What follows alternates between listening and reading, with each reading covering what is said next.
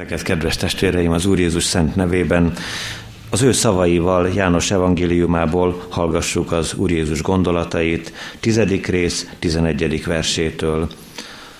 Én vagyok a jó pásztor. A jó pásztor életét adja a juhokért. Aki béres és nem pásztor, akinek a juhok nem tulajdonai, látja a farkast jönni, elhagyja a juhokat és elfut, a farkas pedig elragadja és elszéleszti őket. A béres azért fut el, mert csak béres, és nem törődik a juhokkal. Én vagyok a jó pásztor, én ismerem az enyéimet, és az enyéim ismernek engem. Ahogyan az atya ismer engem, én is úgy ismerem az atyát, és én életemet adom a juhokért. Más juhaim is vannak nekem, amelyek nem ebből az akolból valók, azokat is vezetnem kell, és hallgatni fognak a hangomra, és akkor lesz egy nyáj, egy pásztor. Azért szeret engem az Atya, mert én odaadom az életemet, hogy aztán újra visszavegyem. Senki sem veheti el tőlem. Én magamtól adom oda. Hatalmam van arra, hogy odaadjam, hatalmam van arra is, hogy ismét visszavegyem.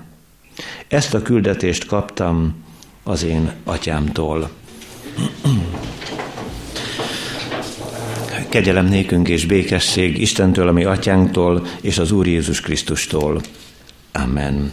Hallgassuk, szeretett testvéreim, Istennek szent igéjét, ugyanmint megvan írva a bibliolvasó kalóz szerint a mai napra kijelölt új szövetségi ige szakaszban, a Máté írása szerinti Szent Evangélium 14. részének 13. és következő verseiben a 21. versig.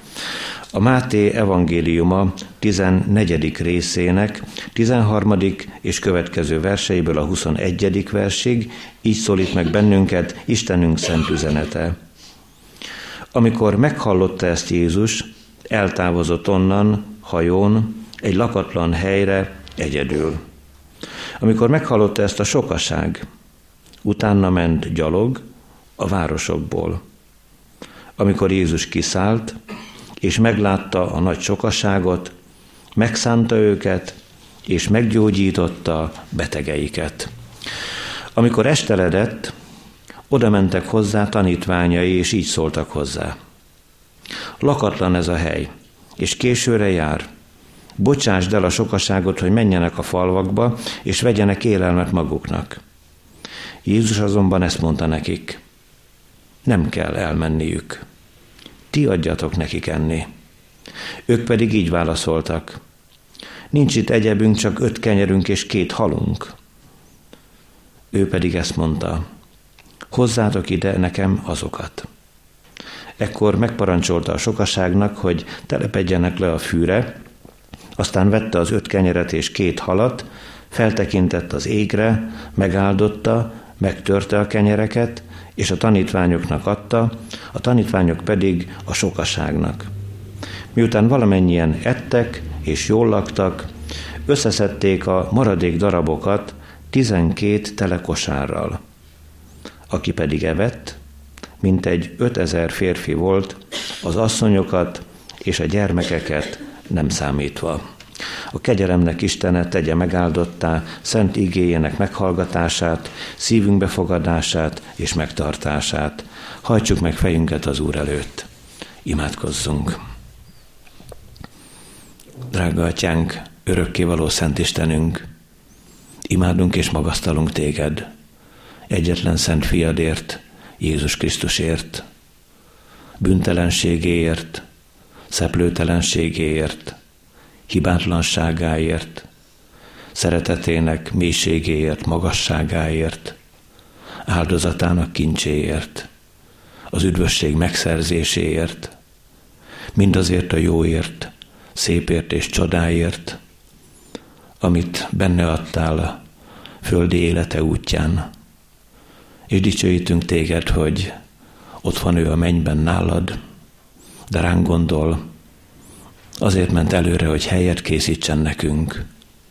Boldog a szívünk, veled Jézusunk, Köszönjük, hogy megszólítható vagy, hiszen szent lelkedet küldted el mi hozzánk, hogy megvigasztalt, hálás gyermekeid lehessünk, hogy rajta keresztül értsük a te gyönyörű szavaidat, igéid gazdagsága, hadd járja át most is a mi lelkünket ezen a délelőttön, ezekben a percekben. Adj figyelmet, engedelmességet, előtted való nyitottságot, adj benned örvendező szívet, segíts nekünk, hogy veled legyünk, és nevedben egymással, testvéri közösségben. Köszönjük, hogy eljöhettünk, hogy elfélretétetett minden akadály, és most itt lehetünk veled.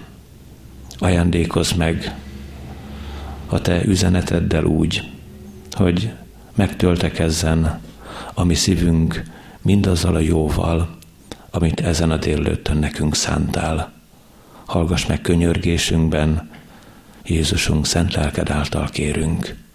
Amen. Az a három ige vers, amelyben ma az Úr üzenni akar, írva van a már felolvasott ige szakaszban, Máté Evangélium a 14. részének 13., 14. és 19. verseiben. A 13. vers és 14. vers így hangzik hozzánk. Amikor meghallotta ezt Jézus, eltávozott onnan hajón egy lakatlan helyre egyedül. Amikor meghallotta ezt a sokaság, utána ment gyalog a városokból. Amikor Jézus kiszállt, és meglátta a nagy sokaságot, megszánta őket, és meggyógyította betegeiket. A 19. vers. Ekkor megparancsolta a sokaságnak, hogy telepedjenek le a fűre, aztán vette az öt kenyeret és két halat, feltekintett az égre, megáldotta, megtörte a kenyereket, és a tanítványoknak adta, a tanítványok pedig a sokaságnak. Eddig Isten üzenete.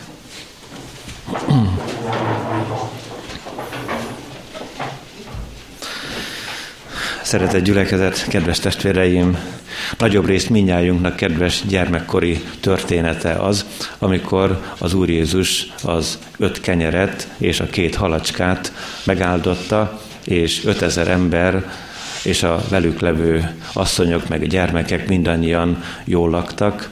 És most a bibliolvasó kalauz alapján ez az ige szakasz van előttünk, és hát bár az én szívemhez is nagyon közel van a csoda történet, én mégis a csodának az előzményeire is szeretném, hogyha oda irányítanánk a figyelmünket ezen a délelőttön, mert amikor az Úr csodát tesz, annak oka van, de soha nem tett a csodáért csodát. Soha nem úgy viszonyult az emberhez, hogy bennünket ámulatba ejtsen, hogy ilyen módon ö, lekösse a, a lelki erőinket, a figyelmünket, hanem a csodatételének is haszna és áldása volt. Úgyhogy most ezen a délőttön nem alapvetően magára a csodára szeretnénk odafigyelni. Abban is különbség van a minden vasárnapi istentiszteletek dolgát illetően, hogy a mai bizonyságtétel inkább egy tanító jellegű gondolatokat fog tartalmazni, és nem evangelizáló igehirdetés. Amikor evangelizáló igehirdetést tartunk, akkor erősen szeretnénk megnyitni a szíveket az Úr Jézus hívása előtt, és amikor tanít az Úr, bár nem mellőzzük az ő keresztjéhez való hívást, de mégis a mindennapi életünk küzdelmei, terhei, igényei, megoldatlan kérdései kerülnek előtérbe. Így hát ma az Úrra figyelünk három szempontból. Először szeretnénk meglátni, milyen is az, amikor Jézus gyászol. Másodszor pedig arra figyelünk, hogy hogyan is történik, amikor Jézus gyógyít és tanít. És végezetül majd arra keressük a feleletet, hogy milyen szép, amikor Jézus hálát ad. A két utóbbi gondolat rövidebb lesz. Először szeretnénk tájékozódni azon a területen, hogy milyen is, amikor gyászol az Úr Jézus. Lehet, hogy a szívetek első gondolata az, hogy az 5000 ember hát megelégítésének a története milyen módon tartalmazza Jézusnak a gyászát. Nagy áldás, amikor naponta olvassuk az ígét. Mert hogyha a szombati ige szakasz még ott van a szívünkben és a fejünkben, akkor nagyon is ide tartozik. A Jézus gyászához a keresztelő János halála. Nézzétek csak, ezzel kezdtük. Amikor meghallotta ezt Jézus, eltávozott onnan hajón, egy lakatlan helyre, egyedül. Vajon miért? Miért kereste a lakatlan helyet? Miért akart az Úr egyedül lenni? Mert meghallotta, hogy mi történt keresztelő Jánossal. Hogy egy embernek, egy gonosztevőnek megszólalt a lelkiismerete. A szombati ige szakasz arról szólt, hogy Heródes király egyszerre csak megrettent, amikor mindenki arról beszélt, hogy van valaki, aki csodákat tesz, gyógyít, predikál, és ki lehet ez? Azt mondja Heródes király, hogy keresztelő János támad fel a halálból. Hát én ölettem meg. Heródiás kedvéért, Szalome tánca után, Szalome odament Heródeshez, és azt mondta, hogy kérem tőled, keresztelő Jánosnak a fejét egy tálon. Így is történt. Herodes elküldte a hóhérait, és keresztelő Jánosnak a feje oda került Heródiásnak, Herodes feleségének a tálcájára, táljára. Volt egy előzménye ennek, súlyos problémás kérdések vannak ott feszegetve Isten igéjében, de most Jézus gyászáról beszélünk. Jézus nem az a típus, aki sokszor gyászol. Vannak ilyen típusok, akik temetőjárók, akik, ha halálesetről van szó, nincs is közük hozzá, de rögtön sírnak, hogyha valaki terheket hordoz ebből a szempontból, akkor eszébe jut mindaz, ami az ő családjában történt. Az Úr Jézus ritkán gyászol. Ritka pillanat ez. Érdemes megnézni, hogy hogyan gyászol Jézus. Érdemes tanulni belőle, hogy közeledjünk a magunk gyászaihoz. Három szempontból tájékozódunk ezen belül is. Az Úr Jézusnak volt egy kedves barátja, Lázár. Hozták a hírét, hogy Lázár meghalt, aztán megérkezik a megváltó Lázár sírboltjához. Engem nagyon elgondolkoztatott, ami ott le van írva. Az van írva a Lázár történetben, hogy az Úr Jézus megrendült a lelkében. Nagyon szerette Lázárt, drága jó barátja volt. Az is le van írva a Lázár sírboltja előtti történtekben, hogy könnyekre fakadt Jézus. A könnyeket hullató Jézust látjuk itt, ezen a helyen. Sokat beszélhetnénk Lázár feltámasztásáról és az Úr Jézus ottani gyászáról, de most elég ennyi. A keresztelő János gyászára térjünk át. Hogyan gyászolta az Úr Jézus az ő előfutárát, előhírnökét. Hát a legnehezebb és problémásabb ebben az egész dologban az, hogy nem volt ott keresztelő János temetésénél. Ez mindjárt felvet néhány kérdést. Hát éppen Egyébként rokonságban is voltak keresztelő Jánossal. Éppen a keresztelő János temetésére nem megy el az Úr Jézus. Az van leírva az igében, hogy kivégezték, és hát a, a keresztelő János holttestét a saját tanítványai eltemették.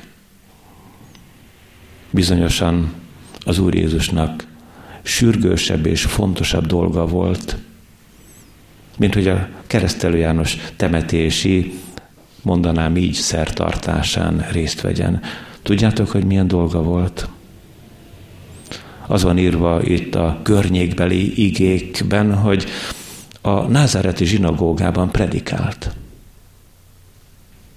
A legnehezebb helyen.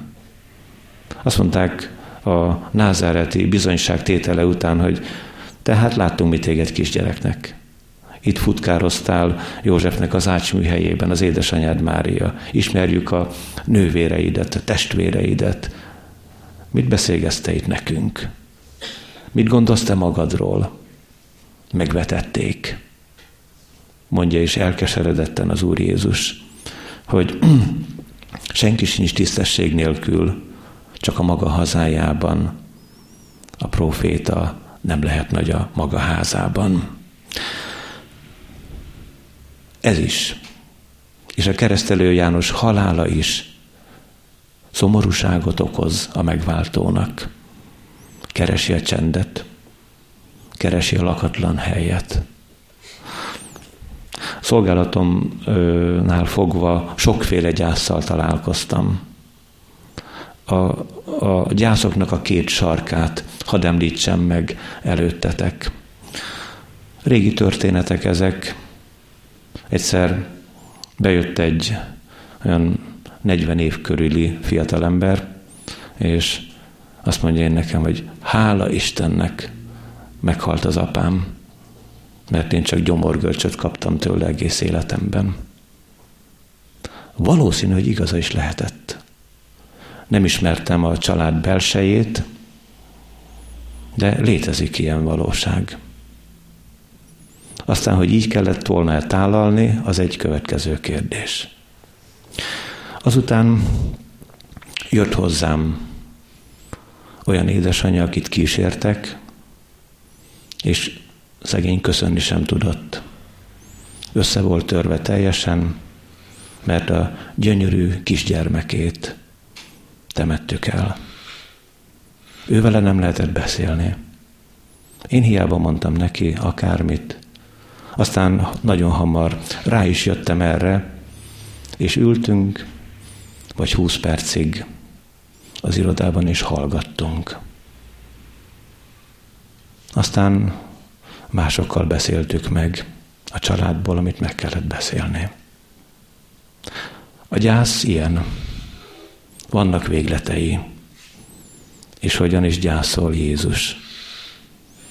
Nem kürtöli világgá, de keresi a alakatlan helyet, a csendet, mert meghallotta, hogy keresztelő János meghalt.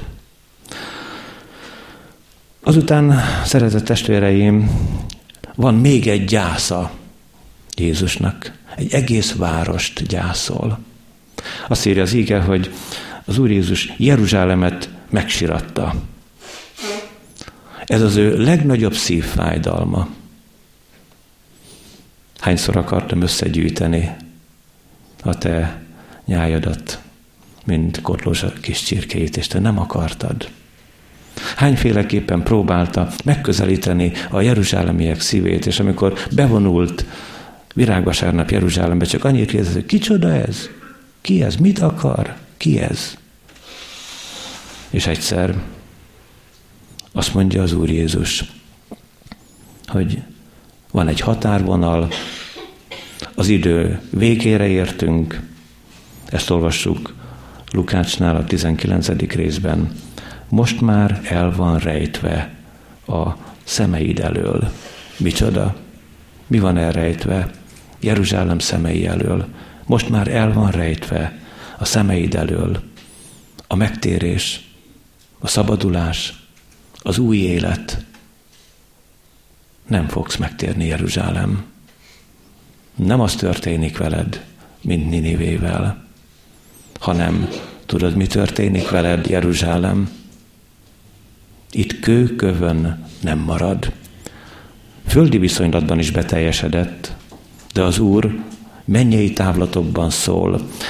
Lehet, hogy ti is észrevettétek televízióban, amikor zsidó férfiak oda mennek a sirató falhoz, és a fejükön van az a kis úgynevezett, ha jól mondom, stábez dekli, és akkor így, így hajtogatják a fejüket, és oda koppingatják a falhoz. Tudjátok, mi ez a siratófal? A csodálatos Salamoni, majd később a babiloni fogság utáni újjáépített, meg a, a nagy Heródes színpompás, különlegesen megépített templomának a romja, az alapja. Az alapja. Hát az alapot még megtalálták. Az Úr Jézus földrévetele után a 60-as években Titus császár, a római császár felszántatta Jeruzsálemet, és sóval behintette. A szó legvalósabb értelmében abban az időben ebből a városból kőkövön nem maradt. Hát akik megtehetik, elmennek, ma megcsodálják, hogy Jeruzsálemen, Jeruzsálemben belül, hát itt van a Szent Sír templom és egyebek, azok mind később épültek, meg találgatják a helyeiket. Jeruzsálem az Úr Jézus után romhalmaz. És csak a maradék fog megtérni. Jeruzsálem és Izrael népe kívülre került, hogy mi, a pogány népek bemenjünk az üdvösségre. Látjuk ezt a három gyászt, és most egy különbségre szeretnék mutatni, hogyan gyászol Jézus és hogyan gyászolunk mi. Nézzétek csak, az Úr Jézus soha nem sírt maga miatt. Még a keresztúton, ott volt már a vállán a kereszt össze és esett alatta, Cirénei Simont kérték, hogy vigye tovább a keresztet, egyszer megszólal, és azt mondja az őt sirató asszonyoknak, hogy Jeruzsálem leányai, ne engem sirassatok, ne engem sirassatok, hanem magatokat és gyermekeiteket sirassátok. Jeruzsálem ítélet alatt van. Nincs megtérés, nincs új élet, nincs üdvösség. Sirassátok magatokat, sirassátok a gyermekeiteket, akik, akiknek nem mondtátok el, hogy a keresztben van az üdvösség, hogy az Úr vére hullásában lesz a megtartatás, hogy bennem mondaná Jézus, kellett volna felismerjétek az egyetlen szabadulás útját, a szabadítót, nem mondtátok el, ítélet alatt vagytok, magatokat sirassátok. Amikor arról beszélünk, hogy Jézus értünk, miattunk sírt, nem maga miatt, akkor eszünkbe jut a zsidó levélből ez a gondolat. Erős kiáltás és könyhulatás közben járult ahhoz, aki képes megszabadítani őt a halálból. Itt arra gondolnak, mégiscsak sírt maga miatt Jézus. De az a válaszunk, hogy nem. Azért akarsz megszabadulni a halálból, hogy neked és én nekem életünk legyen. Mert olvastuk, ha van kedvetek hozzá, gyönyörű a János Tíz a jó pásztor története, olvastuk ott, hogy az Úr Jézusnak önmagában van élete. Senki nem veszi el tőle.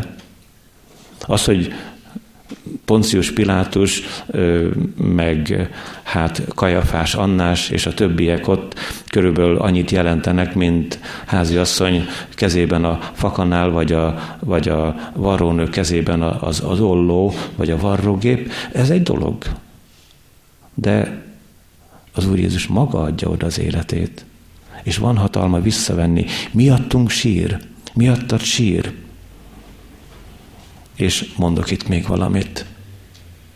Mi emberek pedig, ha gyászolunk valakit, magunkért sírunk. Lehet, hogy nem értetek egyet ezzel.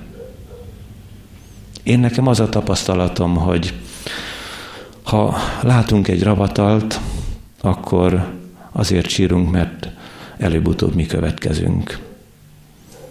Voltunk, mint ti, lesztek, mint mi, por és hamu. Magunkat síratjuk, testvéreim, és tényleg következünk, előbb vagy utóbb. Jézus gyászát tehát ennyiben foglaltuk össze, és megfigyelhettük, hogy egészen más az ő gyásza, mint a mi gyászunk, nem egybevethető, nem összehasonlítható, nem olyan, nem olyan, mint ahogyan nekünk is gyászolnunk kellene, őtőle tanulhatnánk. Az ő keresztje alá kellene állnunk ebből a szempontból is. Nézzük meg az ige második üzenetét. Jézus gyógyít és tanít. Ilyet hallunk a 14. versben, amikor Jézus kiszállt, tudnik a hajóból, és meglátta a nagy sokaságot, megszánta őket, és meggyógyította betegeiket. Hát ez teljesen természetellenes. Hát ő gyászolja keresztelő Jánost. És a, a tömeg is meghallotta, a tömeg két dolgot hallott meg, hogy keresztelő János meghalt, és hogy Jézus gyászolja őt, és azt is meghallotta a tömeg, hogy Jézus elment. Elbújkált a tömeg elől, elrejtőzött a tömeg elől, lakatlan helyre vágyott, és a tömeg utána ment.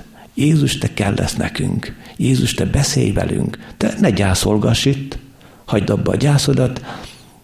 Mi téged akarunk hallani. Veled akarunk közösségben lenni. Tedd félre a magad dolgait. Rád vágyunk. De jó lenne ennek a tömegnek a helyében lenni. Annak az ötezernek valamelyikeként. Ott lenni és azt mondani, hogy, hogy Jézus, én én téged akarlak hallgatni. Beszélj csak. Mondd el a te kedves gondolataidat. Milyen tömeg lehetett ez, testvéreim?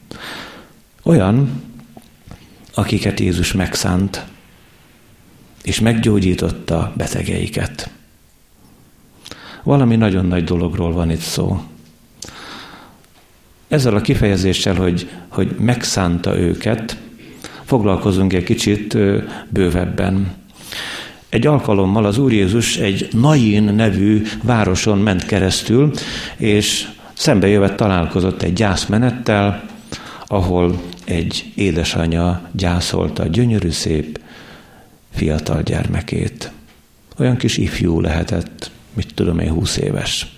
Ez nincs leírva az igében, csak én gondolom, hogy mivel egy ifjúról van szó. Azt halljuk ott, amikor az úr meglátta az asszonyt, megszánta. Megszánta. És így szólt hozzá. Ez annyira gyönyörű ott abban az igében. Ne sírj. Ne sírj, te, aki a fiadat gyászolod. Ilyen szépen ezt még a világon senki nem mondta, mint Jézus. Aztán Márk evangélistánál azt halljuk a, a, a tömegről. Megszánta őket, mert olyanok voltak, mint a pásztor nélkül való juhok. És kezdte őket sok mindenre tanítani. Ez a rész oda kapcsolódik Márk evangélistánál az ötezernek a megvendégeléséhez. Milyen is hát a pásztor nélkül való nyáj. Védtelen, kiszolgáltatott, a halál vár rájuk, éjség, betegség, téveigés. És azt mondja az Úr, én vagyok a jó pásztor. A jó pásztor életét adja a juhokért. Tudod, testvérem, vagy Jézusnak, vagy a sátánnak kell pusztulnia. A pásztor, mint Dávid, az oroszlánt is elfogta, és Sámson is ketté szakította, és Jézus az életét adja a juhokért. Képes meghalni. Az utolsó lehet, lehelletéig küzd. Te érted, és én értem. Ott látszik ez a kereszten. Meg is halt. A világ bűnéért, az enyémért és a tiédért. Van ebben egy érdekes gondolat, a Márk féle leírásnál, ahol az 5000 ember megvendégelését halljuk, hogy sok mindenre kezdte tanítani. Hát mi az a sok minden? Máté evangélista is elhallgatja, Márk evangélista is elhallgatja. Mire tanította őket? Mert ugye arról beszélünk az ige második gondolatában, hogy Jézus gyógyít tanít. Mire tanította őket? Mi lehet ez a, ez a mindennél fontosabb tanítás? Végre Lukács megszólal, a kedves orvos. Ezt mondja. Amikor a sokaság észrevette, utána ment. Jézus örömmel fogadta őket. Beszélt nekik az Isten országáról, és a gyógyulásra szorulókat meggyógyította. Beszélt nekik az Isten országáról. Ez az a fontos ami miatt érdemes megéhezni, ami miatt nem baj, ha beesteledik, amire, amire Jézus azt mondja, hogy nem kell elmenniük, ti adjatok nekik enni. Nem a kenyér a fontos, nem a hala fontos, persze kell a vacsora is, de az Isten országa a fontos. Szeretett testvérem, vajon, vajon téged az Isten szent lelke megtanított már az Isten országáról, hogy nagyon fontos. Bizonyos politikusok nagyon fontosnak tartják, és jól teszik, hogy Magyarország szabad és boldog ország legyen. Meg nekünk is fontos egyszerű embereknek, hogy ezen a gyönyörű kis helyen szépen boldogan éljünk. És ezek, ezek nehéz és fontos dolgok, de még nehezebb és még fontosabb. És még inkább közel legyen a szívedhez, hogy Jézus az Isten országáról beszél. Meg vagy tanítva, testvérem? Én gyerekkoromban a földrajzot eléggé szerettem. Sokszor még az ilyen afrikai kis országoknak a nevét is megjegyeztem. Egyébként méretben hatalmas nagy országok azok, sokkal nagyobbak, mint Magyarország, csak nekünk távoliak, kicsik. Nézzétek, a gyerekeket megtanítják, hogy idegen országokban hogyan élnek, milyen színű az ott élő embereknek a bőre, és még sok minden mást. Engeded-e, hogy az Úr Jézus megtanítson téged az Isten országáról? Egyáltalán te hiszed? Hiszed, hogy van Isten országa? Hiszel Jézusnak? Mert ő nem fog becsapni. Ő komolyan beszél veled. Na hát akkor nézzük meg egész pontosan, hogy mi az Isten országa. Azt mondja erről Isten szolgálja Pálapostól, Isten országa nem evés és ivás, hanem igazság, békesség és szentlélekben való öröm. Ez az Isten országa. Igazság, békesség és szentlélekben való öröm. Kellene neked? Vagy pedig fegyverek, erőszak, katonaság és földi erők és bombák által biztosított országban éreznéd jobban magad? Jézus gyógyít és tanít. Gyógyítja a te lelkedet is, és tanít téged is az Isten országáról. És végezetül Jézus hálát ad. Máté evangélista, meg a Márk evangélista és az új fordításban úgy hozza ezt, hogy az Úr megáldja a kenyereket, Károly egy kicsit pontosabb, és azt írja, hogy az, az Úr hálát ad. Hálát ad a kenyerekért. De jó lenne tőle megtanulni. Ezzel is tanít Jézus. Ha megtanulnánk azt, kedves testvéreim, mit jelent hálát adni Magyarországnak, meg az egész világnak is, elég lenne az öt kenyér és a két hal. Európa 500 milliójának, amikor asztalára kerülne az öt kenyér és a két hal a hálaadás után, maradna 12 telekosár. Csak hogy mi, akik ma eljöttünk és hallgatjuk az ígét, nem biztos, hogy megtanultuk ezt. Ismerős magatartásforma a személyes életünkben az, amit így nevezünk, hogy felhalmozás, követelés. Ezért én megdolgoztam, nekem jár, sőt több jár. Mi az, hogy én ingyen dolgozom? Ismerős ez a magatartásforma, hogy kényszerítés, önzés, a pótolhatatlanság tudata? Vajon nem kellene lemondanunk a, a lelki és fizikai zsarolásainkról? Hogy megismerjük azt a boldog érzést, milyen jó adni. Mit csinál az Úr Jézus? Hálát ad. Ott van 5000 ember, az asszonyok és a gyerekek, és az öt kis kenyérért, meg a két kis halacskáért. Hálát ad az Úr. Hálát ad Istennek. Hálát adunk-e mi a megmaradt szántóföldjeinkért, a szép tiszta vízünkért. Hálás a mi szívünk az otthonunk csendjéért. Azért, hogy én tegnap nem csak kenyeret, hanem Baraszlekváros vajas kalácsot is ettem. Finom volt. Hálás é a szívünk. Milyen jó adni.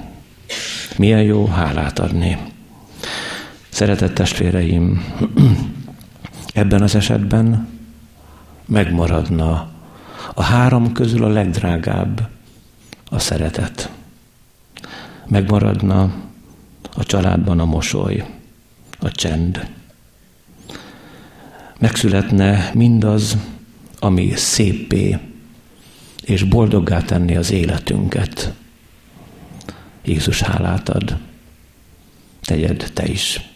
Amen. Urunk, dicsőítünk és magasztalunk téged mindazért a jóért, szépért, amit nekünk szántál. Köszönjük, hogy a mi életútunk mellett úgy álltál, hogy láttad annak harcait, győzelmeit. Láttál bennünket elbukottan és felemelve. Láttál bennünket fogolyként és szabadon. Köszönjük te neked, hogy bármilyen állapotban volt is az életünk, mehettünk hozzád, hiszen aki te hozzád jön, semmiképpen ki nem veted. Köszönjük neked, hogy hálás lehet a szívünk, mindazért a jóért, amit értünk tettél, hogy megszerezted az üdvösséget, megnyitottad a mennyet, és ezért a gyászaink megoldást nyertek, ezért szabad a szívünk a legnehezebb gyásztól is. Ezért van tele az életünk boldog és élő reménységgel, hogy hazamegyünk hozzád. Köszönjük, hogy csodát tettél a világgal, és nem az ötezernek a megvendégelése volt a legnagyobb csoda, hanem a te kereszt áldozatod, ahol megszületett az igazi élet, amelynek részesei, jegyesei lehetünk. Áldj meg minket hétköznapjainkban, minden dolgunkban, áld meg szeretteinket. És most ezen a délelőttön szeretnénk tőled áldást kérni Nagy Kovácsi Jánosra és feleségére, családjára, szeretteire. Köszönjük, hogy elérhette a 90. életévét. Köszönjük, hogy útjain vele voltál. Vigyáztad őt, bátorítottad. Köszönjük, hogy az ő életében ott volt a te igéd, és a vágy a közösség után. És áldj meg bennünket is, akik vele együtt ünnepelünk, add, hogy mindannyian téged ünnepelhessünk, életnek fejedelme, hatalmas, dicsőséges Úr, megváltó Jézusunk. Amen. Foglaljuk el helyünket.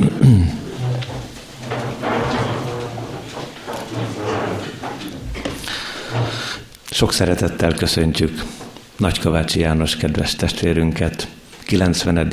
születésnapja alkalmából, és kedves feleségét Marikát. Egy könyvet szeretnénk ajándékba átadni. Minden presbiterünk ezt a könyvet reménységem szerint olvasta talán ezt a mai gondolatát a Cseri Kálmánnak, még nem biztos, hogy mindannyian elolvastuk, akkor most részünk lehet benne. A február 19-i üzenete Isten igéjének a Jakab leveléből van, az első rész 21. verse. Ezt különösen is a nagykovácsi házaspárnak ajánljuk. Szeliden fogadjátok a belétek oltott ígét, amely meg tudja tartani lelketeket. Ennek a mai napnak ez a cím ebben a könyvben, közhasznú tevékenység. Vannak, akik azt mondják, hogy a Jézus Krisztusról való tanúságtétel ma már nem időszerű, felesleges, haszontalan fáradozás. A 21. században másra van szükségük az embereknek. Az ige hirdetés helyett valami társadalmilag hasznosabb tevékenységet kellene folytatniuk a hívőknek. Ehhez meg kell vizsgálnunk, hogy milyen következményei vannak, ha valahol komolyan veszik, idézőjel szelíden befogadják az Isten kegyelméről szóló örömhírt. Vajon társadalmilag mennyire hasznos, ha részeges emberek jó útra térnek, akik addig lopnak, többé nem teszik, sőt visszaviszik, amit eltulajdonítottak. Ha olyan emberek formálódnak, akik önzetlenül segítik egymást, akik egy életen át szeretik a házastársukat, gondosan nevelik a gyermekeiket, egészséges életet élnek, nem hajlandók hazudni, csalni és becsapni másokat. Akkor is dolgoznak, amikor nem ellenőrzik őket. Nem gyártanak selejtet. Békességben élnek egymással. Ha azok a fiatalok, akik komolyan veszik Isten igéjét, nem teszik tönkre a testüket, elkötelezetten készülnek a hivatásukra, felelősen kötnek házasságot, örömmel vállalnak több gyermeket, szeretettel ápolják idős szüleiket, ahol hangzik Isten igéje, és azt hittel befogadják, ott ilyen gyümölcsök teremnek. Mert az ígén keresztül maga Jézus Krisztus munkálkodik az emberekben, és a benne való igaz hitből mindig rá jellemző erkölcs is fakad. Az evangélium hirdetésének tehát az egész társadalmat érintő szociális, egészségügyi, sőt gazdasági hatása is van. Mindenki maga döntse el, hogy közhasznú tevékenysége az ige hirdetés. Nem beszélve arról, hogy Isten az ő igéjével hív ki bennünket a biztos pusztulásból, a nélküle eltöltendő örök kárhozatból is. Igaz tehát mai igénk. A befogadott evangélium menti meg a lelkünket. Hangozzék a Jézusról szóló hiteles bizonyságtétel az én ajkamról is. Február 19-én Cseri Kálmán most ezeket a drága gondolatokat először Nagykovács János testvéremnek, Marikának, és természetesen minden presbiter testvérnek, akik ö, olvassátok ezeket a drága gondolatokat, üzen és áldást kíván.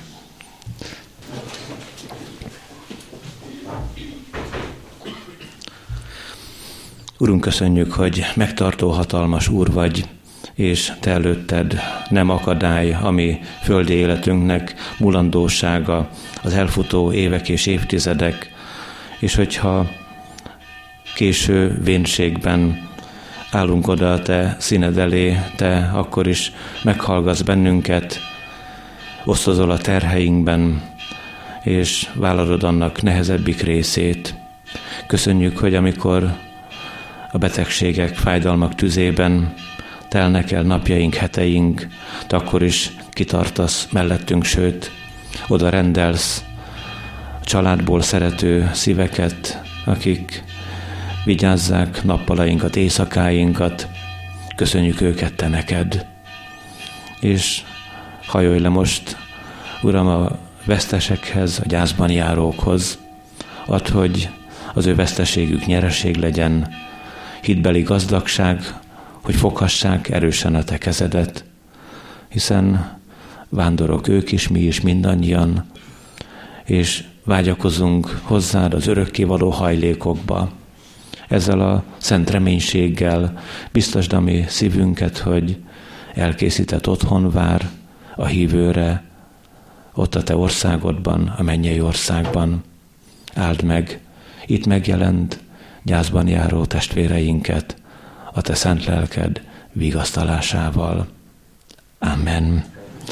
Együtt mondjuk el az Úr Jézus imádságát. Mi, atyánk, ki vagy a mennyekben, szenteltessék meg a te neved, jöjjön el a te országod, legyen meg a te akaratod, mint a mennyben, úgy a földön is.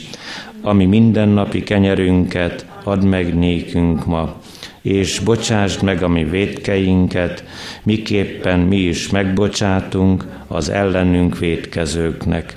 És ne vigy minket kísértésbe, de szabadíts meg minket a gonosztól, mert tied az ország, a hatalom és a dicsőség mind örökké. Amen. Áldjon meg téged az Úr, és őrizzen meg téged, ragyogtassa rád, orcáját az Úr, és könyörüljön rajtad. Fordítsa feléd orcáját az Úr, és adjon neked békességet. Amen.